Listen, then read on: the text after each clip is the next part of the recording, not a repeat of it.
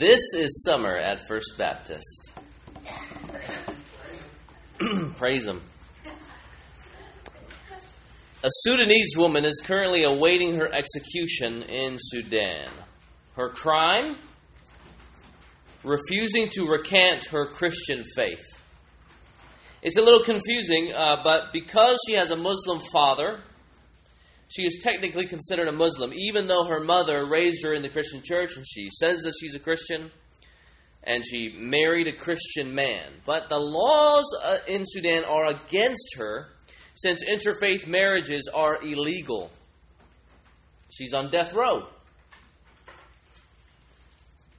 With her two children actually with her behind bars. She just gave birth to her second child.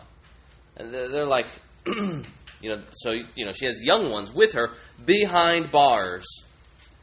And yet she refuses to recant her faith. If you were in her position, what would you do?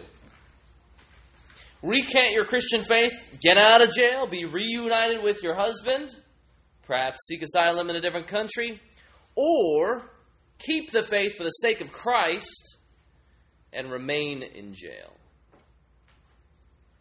So, do you walk out of fear and not by faith? Or do you continue to keep the faith no matter what might come? Our passage this morning helps us look at what it looks like to walk by faith and not by sight or by fear.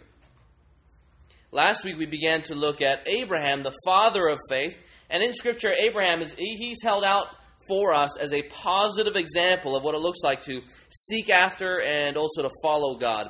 And he is a really important character in the Bible, as all of you guys know already, and a really important character in history, just in general. Um, and so it's great that we can look at at least a little, por- little portions of his life here. Uh, but so much more important than studying Abraham is to study Abraham's God, because it's in studying Abraham that we get to see how his God works, who his God is, why he does what he does. So if you have your Bibles, go ahead and turn to Genesis chapter 12.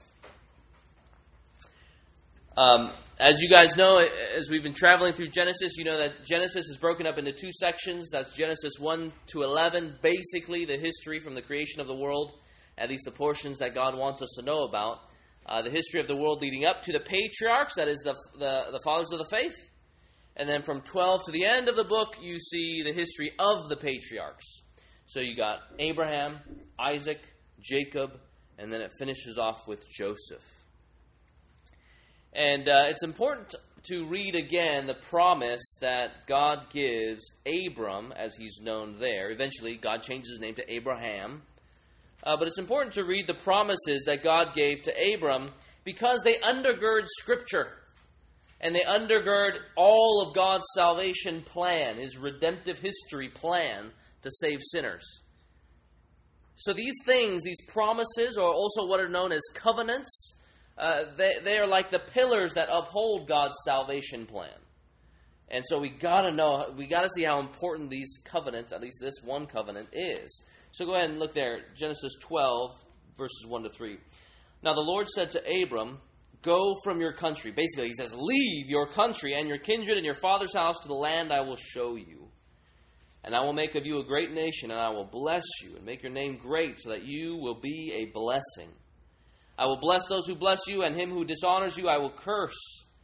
And in you all the families of the earth shall be blessed. So, through this man who comes from pagan background, through this couple who are barren, they can't have children, God promises to rebuild and recreate his people. And he does so, interestingly, uh, with his word. He comes to Abram and Sarai with a promise. He's going to reconstitute his people who will then walk after him. So today, as we continue the story of Abraham, or Abram as he's called here in our chapters, we see that though he is a model of the faith, his faith is just like ours, exactly like ours. It falters because we falter. And both of the characters we see today, so first we look at Abram and then we look at his nephew, Lot. They teach us a similar lesson. They teach us what it looks like for man's faith to be tested, what faith looks like when it falters, but yet in it all, God remains faithful. So we see God, uh, we see man's faith tested. We see Abraham and Lot's faith falters, but then in it all we see God's great faithfulness. So let's look at, at Abram's choice here. Abram's choice. Is he going to walk by fear or walk by faith? And here we look at verses 10 to 20. now there was a famine in the land. That's bad. So, so with the word now, it hinges and moves us forward in terms of the story, in terms of the narrative. Now there was a famine in the land. And it was severe, Scripture says. So Abraham went down to Egypt to sojourn there, for the famine was severe in the land. So already you should be thinking, as people who come who have the word after uh, the Exodus, out, as they came out of Egypt, we should very much be thinking like, oh no, what is he doing? He's going to Egypt. And we see Abraham's challenge here. His, his, he's faced with a famine. I mean, what do you do when God promises to give you the land, but then all of a sudden it's not very attractive anymore?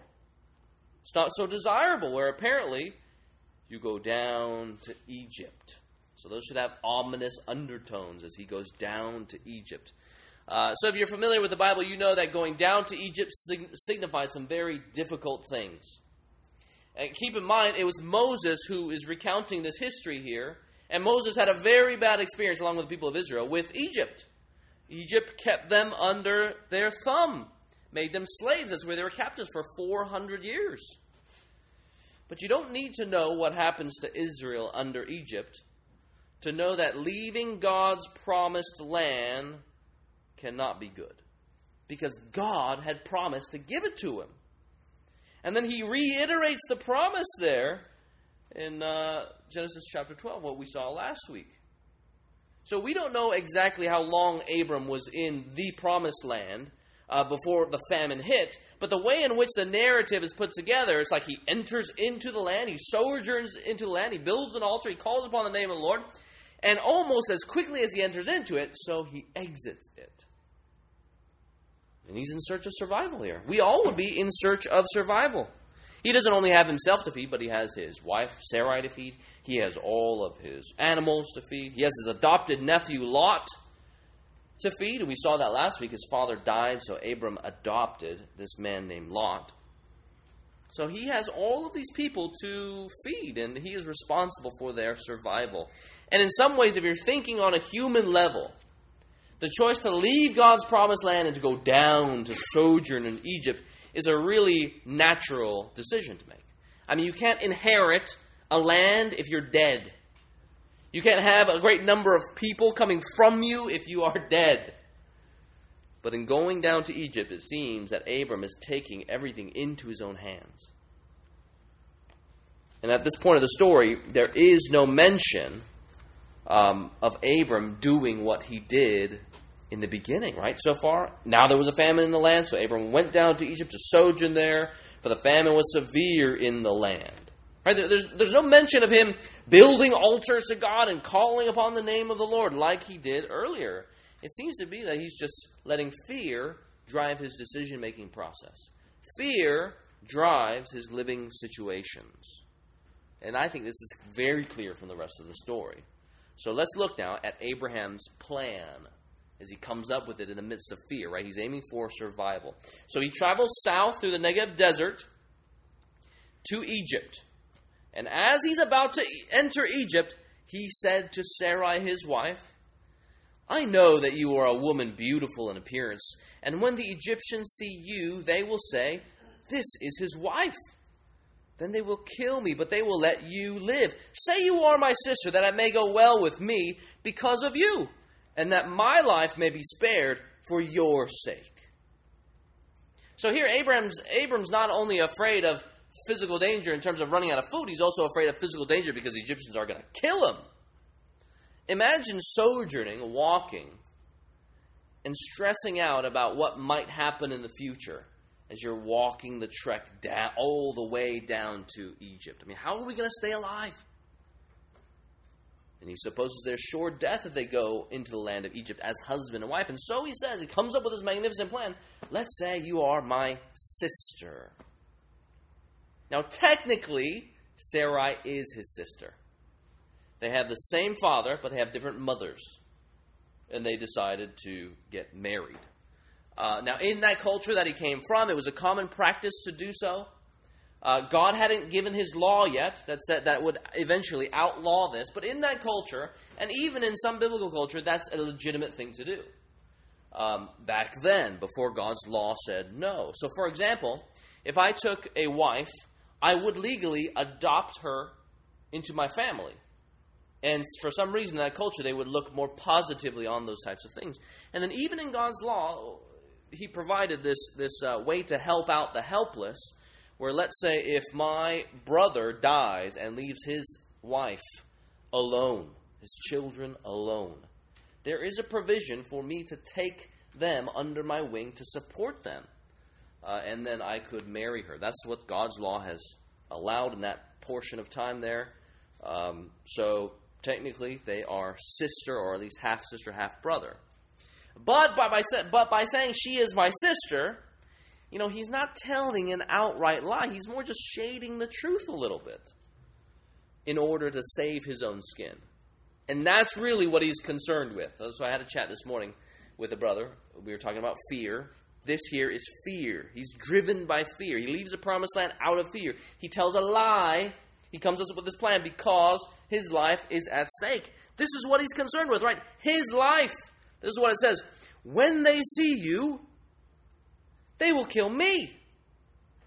Say you are my sister, that it may go well with me because of you, and that I may be spared because of you. So there's all this like you and me and you and me, and there's nothing about God in this picture, right? So again, we're left thinking, dude, is this guy even consulting God at all with this plan that he's come up with? He's all, you do this, and I'll do that, and you do this, and they're going to kill me if, because of you. Contrast that with Deuteronomy 4 40. Go ahead and flip there. Deuteronomy 4, verse 40. Genesis, Exodus, Leviticus, Numbers, Deuteronomy. Now keep in mind here, this years, hundreds of years later, this is Moses with all of his people standing on the cusp of the promised land. So they have left, and now they have uh, they're about to enter into it. And look what he says there. What is it that's going to make it go well for him? Verse 40 Therefore, you shall keep his statutes and his commandments, that's God's, which I command you today, that it may go well with you and with your children after you, and that you may prolong your days in the land that the Lord your God is giving you for all time.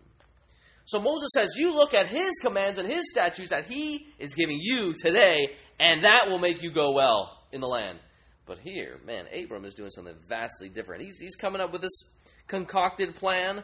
They are going to kill me, so you go ahead and lie so that I might live well. And there's nothing about the Lord's command here. Lord, God's not even in the picture. I mean, who would have thought that the very fulfillment of God's plan to Abram and all of his seed after him land, people, blessing, would hinge on the external beauty of his wife Sarai. That's really what, what's going on here. The promise ends because Sarai is so stinking beautiful. And so he has to come up with his he has to come up with his plan because he's totally living in fear. His very plans reveal an insecure heart that's threatened by the world. Right? He's thinking on the world's program. And ultimately, he is insecure in the arms of God because as God, he's the one who's promised him everything. So Abram is not off to a good start. The people of God are not off to a good start. Unfortunately, fear would continue to weigh down God's people as you just move along the Bible. So just think of Exodus and Moses' heart. Right? God calls Moses, but Moses fears. He says, I can't speak, and you want me to speak. And then you think about the people as they sojourned through the desert, as they were grumbling there. They were fearing. So much so that they say, wouldn't it be better if we were back under Pharaoh's thumb? Underneath his rule? And then, right when they're about to get into the promised land, right, they send out the spies to go into the land, and fear captures 10 out of the 12 spies' hearts. And they say, We can't do it. Because there are big people in the land, God obviously must be very small. Fast forward to the New Testament, fear is what paralyzed Peter in the garden. And in fact, even though many Pharisees they knew who Jesus was, it kept them, fear kept them from proclaiming and professing Jesus as Lord and Savior, even though they knew who he was. And then, of course, fear most certainly threatens the foundation of the church. So, given how fear seems to threaten all of God's people, it stifles God's people from living a life of faith, it would be ridiculous of us to not find a kindred spirit here in Abram. Where does fear have you by the throat this morning? How is it hindering the way that you follow after Jesus, doing what he has commanded? Now, I recognize that that's sometimes a really hard question to answer because fear often doesn't, uh, you know, say, "Here I am." It doesn't present itself outright, but uh, it's found in the heart, right? So, just as one example where I see a lot of fear going on that hinders our walk after Christ, I see it come out in evangelism, and I I've struggled with the same. And we know, so we know that God is God calls us to share the good news, His good news about Jesus, with other people. And we know that it is that that saves people. Good news goes to people's ears, and the Spirit gives them life. Yet we don't share it. And we don't even realize that at times what's stopping us and keeping us back is fear, and we give in to it. So, those of you guys who are not sharing the gospel with someone you know God wants you to share it with, why don't you share it with them? Oftentimes, the natural answer is, well, I don't really know why I don't share it to them. Uh, but you know, I think is a great question to ask in the midst of the I'm not really sure. It's, well, what is at stake if you did? And those of you guys who have hung around me long enough, you know, if I'm, you know, you guys have probably heard me ask you that very question. What is at stake if you did? So let's say this afternoon you went home to share the gospel with your family or whoever it is that you want to share the gospel with. What is at stake if you shared the gospel with them this afternoon? And it is freeing for people to give answers because finally, you know, it's like we're laying our heart on the table. We can actually deal with what's really going on. And it's refreshing actually to hear it because then we can insert the gospel and God's commands and His counsel and how He lifts up the, the, the fearful and go to Jesus in the midst of our fear. Well, I'm afraid that people are going to think I'm weird. Right? That's probably one response that we give. I'm afraid that people are going to reject me and in fact, I'm afraid that uh, if they reject me, then no one else is going to share the gospel with them, ever. And how are they going to be born again? I'm afraid I'm going to ruin our relationship. I mean, we're family after all. Or they say something like, I'm afraid I'm going to ruin our relationship because we're coworkers after all. Or they say, I'm afraid that I'm going to ruin a relationship because these guys are my drinking buddies. So I really can't share the gospel with anybody. Can't share it with my family, can't share it with my coworkers, can't share it with my drinking buddies because I'm going to ruin all my relationships.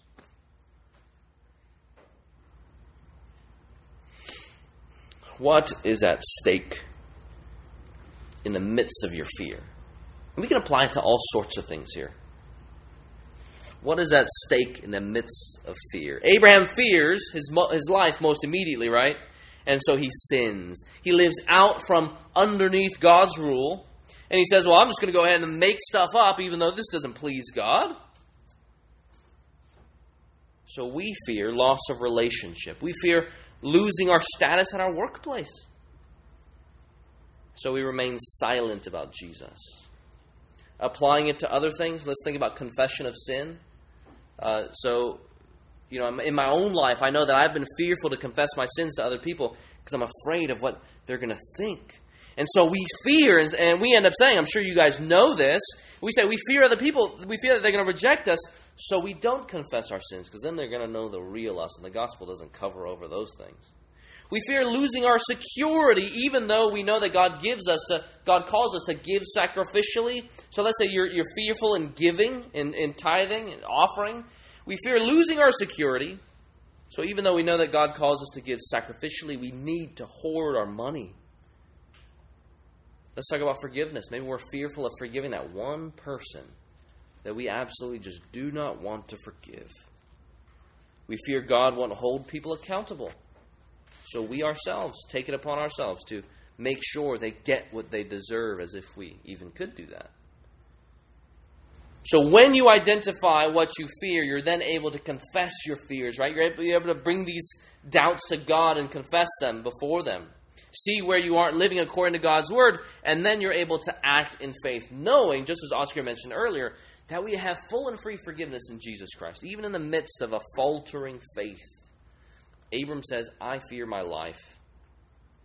He ought to have said, I confess, I value my life more than God's promises, more than God Himself, more than, more than the promised land.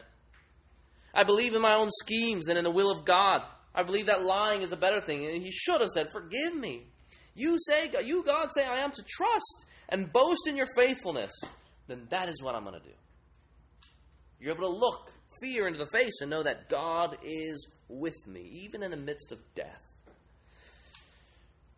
Unfortunately, that's not what Abram did. Comes up with this plot, brings his wife into it, even. So, how's that for leadership? Uh, let's see what happens. Verse 14, look there. When Abram entered Egypt, the Egyptians saw that the woman was very beautiful. And when the princes of Pharaoh saw her, they praised her to Pharaoh, and the woman was taken into Pharaoh's house. Whoops! Big mistake. She becomes Pharaoh's wife, right? How's that for leadership? Leadership of this great father of the faith. Now, it's not clear that Abram knew what Pharaoh was going to do. He thought Pharaoh was going to kill him, but instead Pharaoh just sort of kidnaps her and says, "Now that now you're underneath my family." Um, so that's just what happens. It's the plan he hatched, the plan for him and his wife to stay alive, and unfortunately, he gains riches, all at the expense of his wife. So there are mounting problems here with God's promise. If we think back to God's promise, He's going to promise to, give Abram a long line of family. He's going to promise. He promises him to give him a, a, a, land, a kingdom. He also promises Abram will be a blessing to the world, or his offspring will be a blessing to the world. But how exactly do you build a kingdom, have a family, be a blessing to the world through your offspring, when number one you're barren, and number two you're coming up with a plan to give your wife to this pagan man, Pharaoh? So there's a lot of things going on here. Promises is at stake. What's going to happen? Look at verse 17. Look at what God does in his faithfulness. But the Lord afflicted Pharaoh and his house with great plagues because of Sarai, Abram's wife. So Pharaoh called Abram and said, What is this that you've done to me? Why did you not tell me she was your wife? Why did you say she is my sister? So I took her for my wife. Now then, here is your wife. Take her and go. We really see the faithfulness of God here in these verses right? You have Abraham's faith being tested, his faith faltering, but yet you see the faithfulness of God. Even though Abram got Sarai and himself into this mess of a situation, who is there to protect Sarai? It's God. He's the one bringing the plagues upon Pharaoh and his whole household and protects her from Abram's mistake as well as Pharaoh's mistake. This is the Lord here working out his very promise, as we read last week. Those who bless you will be blessed and those who curse you will be cursed. That's in the earlier part of chapter 12. We also see God's kindness to Abraham, Abram in many other ways. So you have a rebuke from a pagan that seems to slap him around and remind him of the truth. This is a, re- a rebuke spoken by the mouth of a pagan. I mean, how clear is this? Remember, Moses is writing this through the inspiration of the Holy Spirit. He's writing down the words of God. How clear is it that Sarai, no matter how determined Abram is to say he is his sister, God is clear that she is his wife. I mean, you, you read those verses again. Um, in verse 17. But the Lord afflicted Pharaoh and his house with great plagues because of Sarai, Abram's wife. He could have just stopped there, but he says, Abram's wife. So Pharaoh called Abram and, and said, What is this you've done to me? Why did you not tell me that she was your wife? Why did you say she is my sister? So I took her for my wife. Now then, here is your wife. Take her and go. It's, with, it's like with every single reference to the fact that Sarai is Abram's wife, God is pounding Abram's very lie back into his face.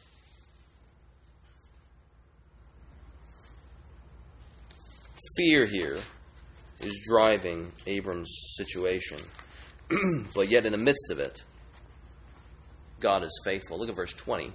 And Pharaoh gave men orders concerning Abram, and they sent him away with his wife and all that he had. How would you like to be in Abram's position right there? Right? You're the one who says there's a famine up here. We got to go down to Egypt. You, you're the one who say they're going to kill me, so why don't you lie? And after you get there, you have the very country that you wanted to sojourn in saying, You are not welcome here. Rebuked by a pagan.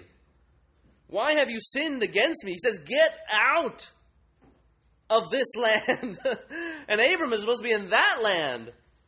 How would you like to be in Abraham's position there? His plan was a serious fail. It's a lesson for us.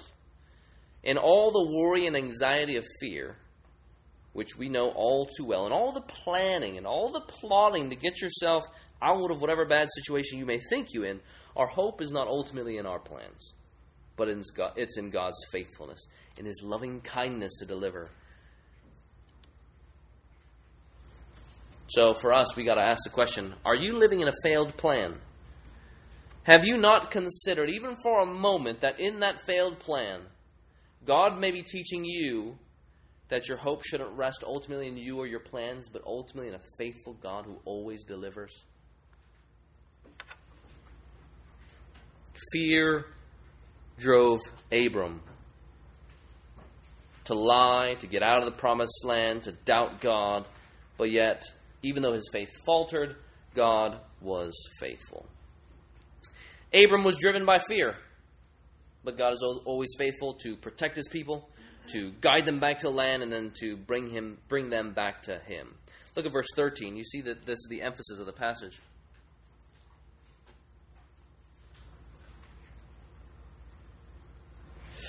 Um, so Abram went up from Egypt, he and his wife and all that he had, and Lot with him, into the Negev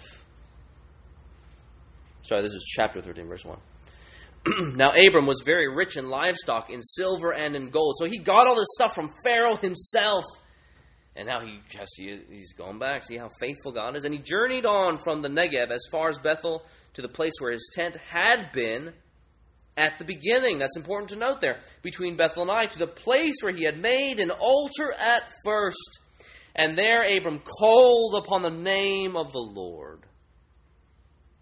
You know, from all of Abram's time in Egypt, the passage is scoldingly silent about him calling on the name of the Lord, building altars. And he sets out, he leaves the promised land after having done so, after having called upon God's name. He leaves, going, he goes to Egypt, falls flat on his face. His plan does not work. God uses Pharaoh, uh, rebuke of a pagan, deportation, to get him back out, to kick him into the promised land. And it's there that he returns back to doing what he did at first. He calls upon the name of the Lord. His faith is tested, his faith falters, but God is faithful. That's the lesson that we learn. We see it in Abram. Now we see it in Lot. Lot's this is Abram's nephew. Same lesson, verses 5 to 7. And Lot, who went with Abram, also had flocks and herds and tents, so that the land could not support both of them dwelling together for their possessions were so great that they could not dwell together, and there was strife between the herdsmen of Abram's livestock and the herdsmen of Lot's livestock. At that time, the Canaanites and the Perizzites uh, were dwelling in the land. So you see Abram's problem. There was a famine. You got Pharaoh over here. Now they're back into the promised land, but yet they they face their own problem. The land can't sustain them both. They got both got a lot of possessions, and there's tension developing between them. Look at verses 8 and 9 of chapter 13. Then Abram said to Lot, Let there be no strife between you and me, and between your herdsmen and my herdsmen, for we are kinsmen. Is not the whole land before you? Separate yourself from me. If you take the left, then I will go to the right. If you take the right, then I will go to the left. So he recognizes here that Lot is his kinsman. He wants to preserve the family relationship. And so he says, Look, you choose first, and then I will I will go accordingly. So Lot has a significant choice before him, just like Abram did. Abram decided, out of survival, I go down here to Egypt. Lot says, out of survival, yes, I will go there. He's just like his uncle in the chapter before, who is concerned very much about survival. So he too needs to provide not only for his family, but for everything else his shepherds, his animals, his livestock. Look there in verse 10, you see what he does. And Lot lifted up his eyes and saw that the Jordan Valley was well watered everywhere, like the Garden of Eden, like the land of Egypt in the direction of Zoar. This was before the Lord destroyed Sodom and Gomorrah. So Lot chose for himself all the Jordan Valley and journeyed east. Thus they separated from each other. This choice, I think, was really natural to Lot, just like Abram's was to go down to Egypt. In the moment, he was probably on some sort of lookout point. He looks up he lifts his eyes, the scripture says, and he sees all of the Jordan Valley. It's green because, you know, like naturally, like a river, the river overflows, the river floods, and then waters everything around it, just like the Nile did in Egypt. So, so that's why Abram says, "Hey, look, you know, let's let's go down there." So Lot sees the Jordan River watering everything around it. He can imagine, you guys can imagine, if you were in his position, what it would be like for your people your descendants to be well fed, for all of your cattle, all of your livestock to survive. And I bet, thinking about shaping influences, I bet how he envisioned the future, you know, how he imagined what his future would be like, was affected by his past. There stands Lot, looking at that lookout point, stood there a man familiar with loss, lost his father. He's a man familiar with transition. He gains new parents, Abram and Sarai. Not only that, but he transitions to a new country, goes to Egypt, and then he gets kicked out, and he's tagging along with Abram, it seems, and so the scripture makes it seem that way. Famine had driven him down to Egypt, Pharaoh had driven him back into the promised land. So, what he sees and what he surveys as he stands and looks out over the Jordan, not only is an answer to his future, but it's an answer to his past. Regardless of past or future, it is deliverance. The problem is, just like with Abram, Lot here lives by sight and not by faith. He's not learning from his uncle Abram. Verse 10 Lot lifted up his eyes and he saw. He's living by sight there. I mean, you, you can think of Scripture. The last time that we were told someone made a decision based on their eyes is Genesis chapter 3. It's with Eve. And what did that do?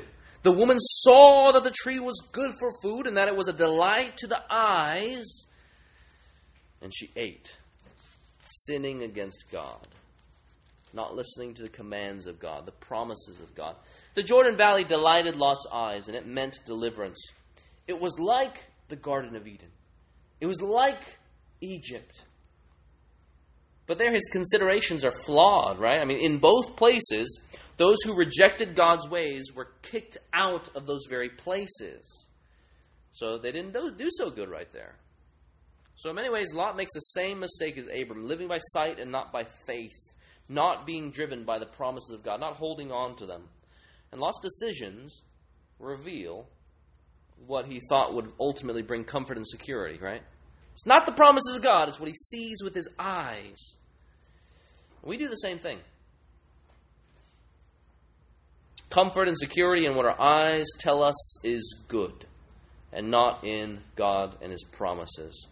Now, let's be clear the issue is not that the things themselves bring some degree of security, some degree of comfort. So let's say money, for example. Some degree of money brings some degree of comfort. That's not in and of itself the bad thing. The problem is, is when our hearts find comfort in those things, ultimate comfort in those things, that's when you know something's wrong. So in other words, if the Lord has blessed you with a lot of money, you are responsible for that you have some degree of security, and part of that responsibility is to let other people be secure too. That they can come and draw from you, that you can share it with your friends. That, that's, that's not a bad thing. But when your heart finds ultimate security in those things, that's when you know it's bad. You're living by sight and not by faith. I was doing um, a story I think that illustrates this well. As I was doing premarital counseling of a couple that does not attend this church, and in the process of counseling, it had become clear that the you know every couple kind of has like a major issue, um, and those issues arise to the surface really quickly.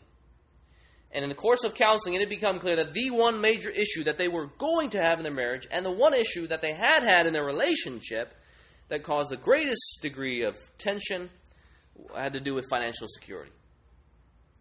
The gal had seen her family lose their house.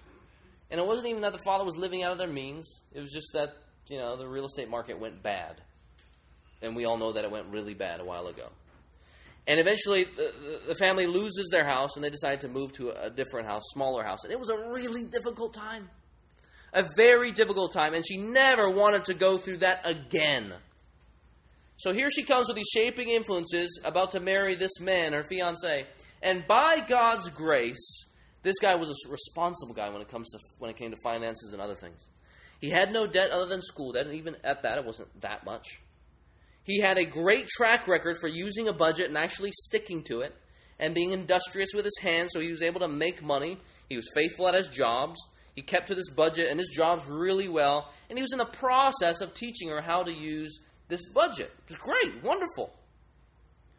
And it's interesting that in the course of counseling, it was clear that her fears were not only in the things that she could control, but also in the things that she could not control. That's when you know it's bad. Because your heart so desires security, even in the things that are not in your control, and so you have anxiety about the realm of God. So that's a problem of the heart. When your fears can only be calmed by what can be controlled, that is a heart that struggles to trust God. By God's grace, the time of counseling was a fantastic time, and there were a number of breakthroughs. It was a great time for her to see and confess this idolatry uh, for the very first time, and then just turn from it to trust in God in the midst of fear. And, and you see how these what the shaping influences of, let's say, seeing her family lose the house, it affected the way that she was going to submit to this man. It affected her trust in his ability to manage the budget, even though he had been so faithfully doing it. Uh, and so she struggled with a great deal of anxiety and worry. But at the end of the day, she was able to trust God and hold it up to Him. So, as Christians, let us be clear again we're not against comfort, we're not against security. We just want to pursue the things that bring ultimate comfort and ultimate security in all these worldly things. And to be off track on those things means that we are struggling with a heart of idolatry. We live by faith and not by sight, and we ultimately entrust ourselves to God and His will. And that's exactly why we read uh, the passage, uh, scripture reading that we did in Matthew 4.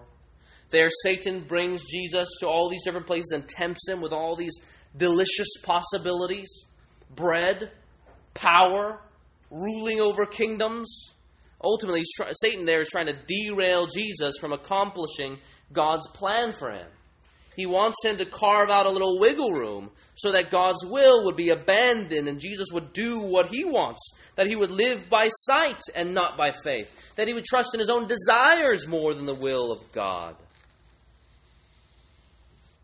In the face of temptation, Jesus clings to God's word I mean, uh, Satan parades all of the kingdoms of the world before Jesus.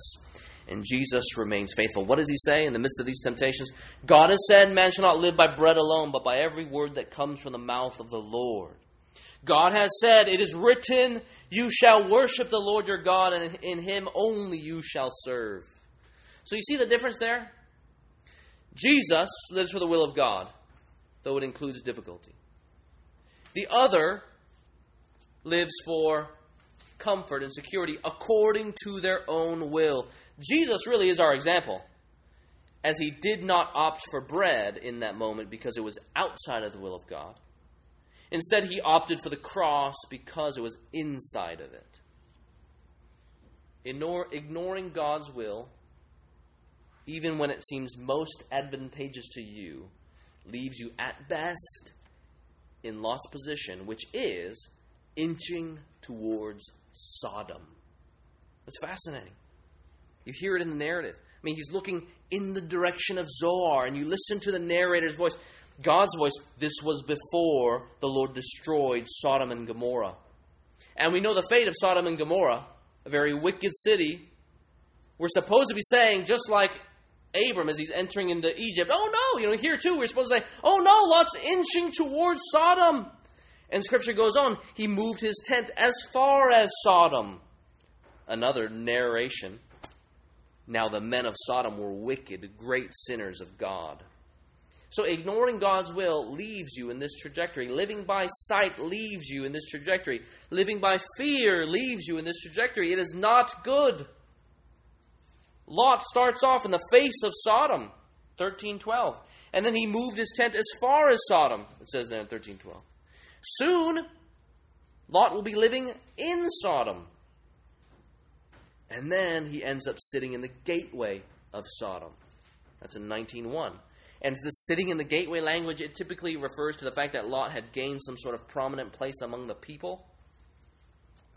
He's greatly respected in the city. And then you want to see just how much Lot's plan had worked out. He's so aligned to the Sodomites that, he know, that we know that he pledges his daughters to be married to the people. This is away from the promised land. One compromise, living by sight and not by faith, leaves him facing the direction of Sodom, inching towards it. So, for us today, you guys realize that one decision leads to another? One seemingly little decision uh, uh, away from God's will very quickly leads you down the wrong path.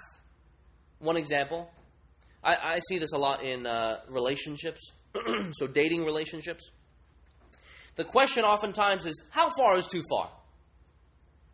It's like looking sex in the face and saying, How far is too far? Because I'm going in that direction. It's the wrong questions. How far can I go? When am I actually having sex? It, it, better questions are to, a better method is to look at a holy God and say, I'm following him, and I want to bring her along with me. What does it look like for me to run that direction instead of looking over there and saying, well, how far can I go before I'm actually falling off the cliff? One de- decision of compromise will cl- quickly lead you down the one road. But if you're always looking at God, believing in His promises and His character, and you're saying, I'm following you, then it's totally different here. By the way, if you are dating, here's a rule of thumb do not do with your girlfriend what a godly married man would not do with another woman. If you're dating, do not do with your girlfriend what a godly married man, generally speaking, would not do with a married woman. Generally speaking. Physically, absolutely. At least that's uh, dating advice from Pastor Jeremy. Uh, so for you, are you living by sight and not by faith, inching towards Sodom? You, take, you, you go back to the other, other example about evangelism. You realize that you, by being silent, letting other people shut you up, you know that after you make that compromise, it's all the more easy to make that compromise over and over and over again. I mean, you guys know what this is like. Just look at the patterns in which you sin. Once you make that first compromise, it is easy to compromise again and again and again. The good thing is that it works the same way with following God and living in His Spirit. If you have boldness to preach the gospel to your friends and tell them about Jesus or take a stand for holiness or to say, look, girlfriend, I want us to follow after God. What does that look like in our physical relationship? It's easier and easier to do it again and again and again. That's living by faith and not by sight, living in the promises of God. You can apply that to any area in which you struggle. Lot should have said, I'm with you, Abram.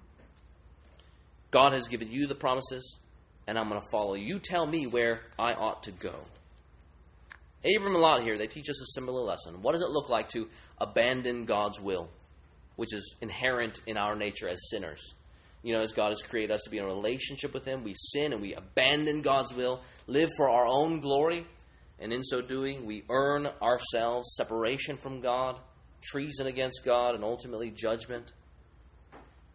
Lot and Abram tell us, teach us the same thing what it looks like to abandon God's will. But, praise God that each one of us, all of our lives and all the situations in which we legitimately run away from God, God uses those opportunities of His Christian people, of His children, to show us His wonderful faithfulness. What did Abram do to deserve the promises? He was a pagan, barren man. But yet God comes to him. What does he do to deserve this, this reiteration of the promise? After he runs away from the promised land, he goes down to live underneath Egypt, only have the pagan man kick him out and say, You're not welcome, you go back. And yet God comes along again and says, there in verse 17, look what he does. But the Lord afflicted Pharaoh and his house. Nope, sorry, that's the wrong verse there. 14 of chapter 13.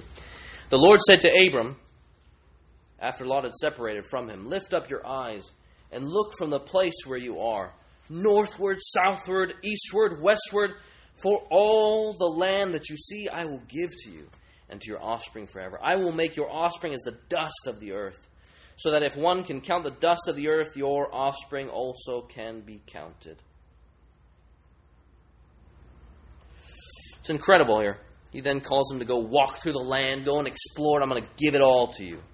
Here, Abram, invi- uh, God invites Abram to feast with his eyes of faith, right?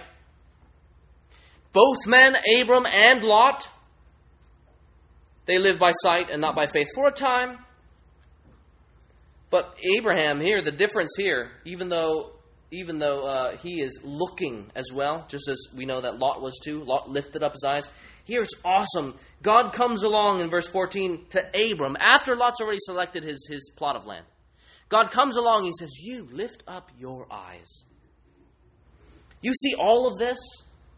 I'll tell you how you, you and your family are going to inherit that, how survival is going to come. It's going to come because I promised it to you. God here invites Abraham to feast with his eyes of faith because faith is rooted in God and his promises. That's what secures these promises here. That's what's central. God's promise to make a great kingdom out of Abram, to give him land, seed, to make him into a blessing, which is also fulfilled in which is ultimately fulfilled in Jesus to give him people, as many as the sand is on the seashore. It can't be counted. God's promise here is at stake, and it hinges on his character. Praise God, because we, if we were just like Abram and Lot, which we are, we know that uh, we wouldn't be able to cause God to fulfill it. So there is God doing things that he did at first, blessing. And there's Abram doing the things that Abram did at first, at least in chapter 12, calling on the name of the Lord.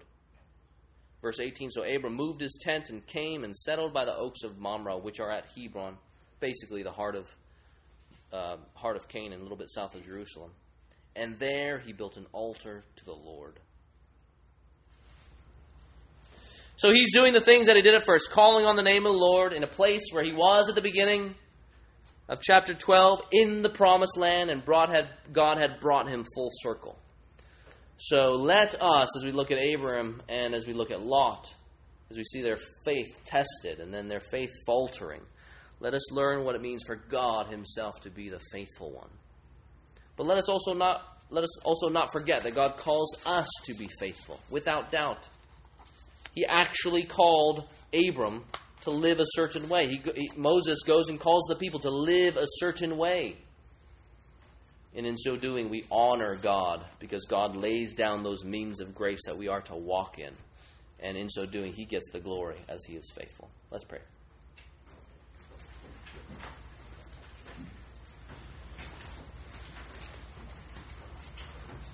Our Father in heaven, Lord, we do confess that oftentimes we live by sight, we live by fear, but Father, we do thank you for the example of Jesus Christ, who, even though he was tempted, he did not sin. And he was faithful to your promises. He wanted to do your will. He hid your word in his heart so that he wouldn't sin against God. Lord, we pray that when we find ourselves in similar situations, wanting to get out from underneath your promises to deliver, maybe adopting our own mentality where, where we come up with our own schemes and come up with our own plans to deliver ourselves out of the problems that we ourselves get ourselves into. Oh God, we pray that your Spirit will be working in such a way where we are quickly rebuked. We pray that by the, your power of the Spirit, it would root our feet in your grace in such a way where we are able to stand in holiness, in evangelism, in declaring your character, in speaking about the good truths of the gospel where Jesus died on the cross to bear our sin, to bear the wrath that we deserve, so that everyone who would turn would be forgiven. Lord Jesus, make us faithful as you are faithful. And may we cling to the gospel in the midst of it. In your name we pray. Amen.